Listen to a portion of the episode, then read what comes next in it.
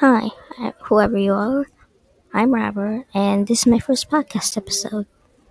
My debatable topic is Should the government require vaccinations? And my claim is that they should, for most people, not everyone though. Okay, so my first reason is that cases of those diseases have been going up. In the US in 2012, we had 229 cases of mumps, but since then it's jumped to 8,388. And since the whooping cough vaccine was introduced, cases of that have been going down to a low of 1,010 in 1976. But now it's back up to more than 28,000 cases. And with mumps, we had 288 cases in 2014, which then was the highest since 1994. Even the CDC, Centers for Disease Control, which is a government agency, says the people refusing vaccinations have helped more people get sick. A lot of anti vaxxers, people who are against requiring vaccinations, say that the risk of getting these diseases is lower than the so called risk of vaccines. That's only because these vaccines almost eradicated them. The polio vaccine stopped the epidemic in less than 10 years. Even the CDC says so. But if people keep refusing these vaccines, cases will keep going up and we'll have to worry. Hi, and my second reason is herd immunity. So, getting vaccinated doesn't just protect you or just your friends and family. There are around 10 million people in the US that can't get vaccinated, like babies that are too young and people with conditions that don't allow them to get vaccinated.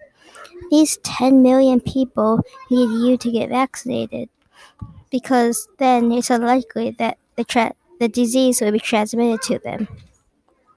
To protect everyone, 96 and 98% of the people must be vaccinated, and we're falling behind. During the outbreak of measles in Disneyland in 2015, only 50 to 86% of the people there were vaccinated.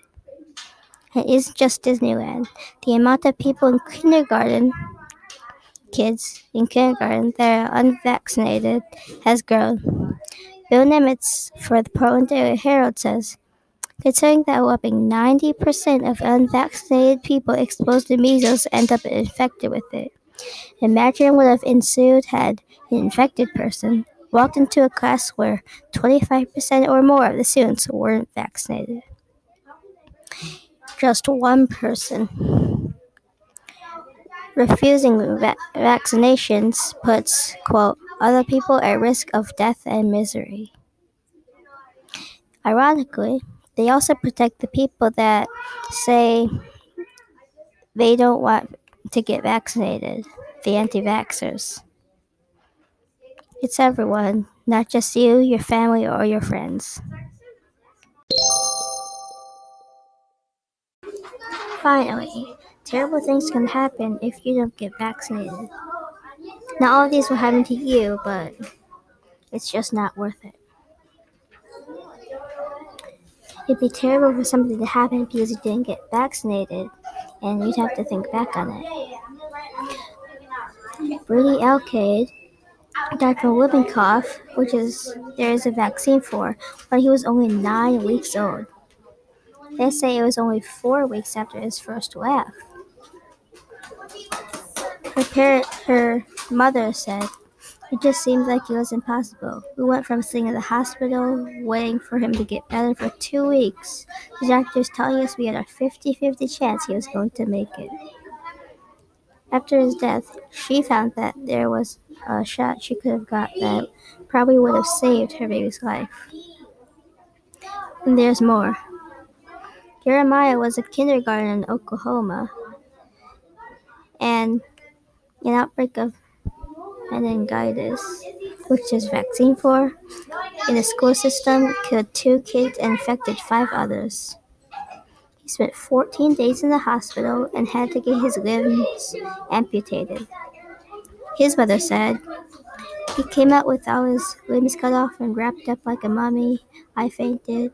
We cried for a long time. Jeremiah wasn't vaccinated. And this is probably all related to a film called Vaxxed, which says that the CDC covered up a connection between the MMR, measles, mumps, and rubella vaccine and autism. But it was directed by a person who lost his medical license in the UK because he had ethical violations in his anti vaccine research. For example, he was paid hundreds of thousands of dollars by lawyers looking to sue the vaccine producers. And you want to trust him?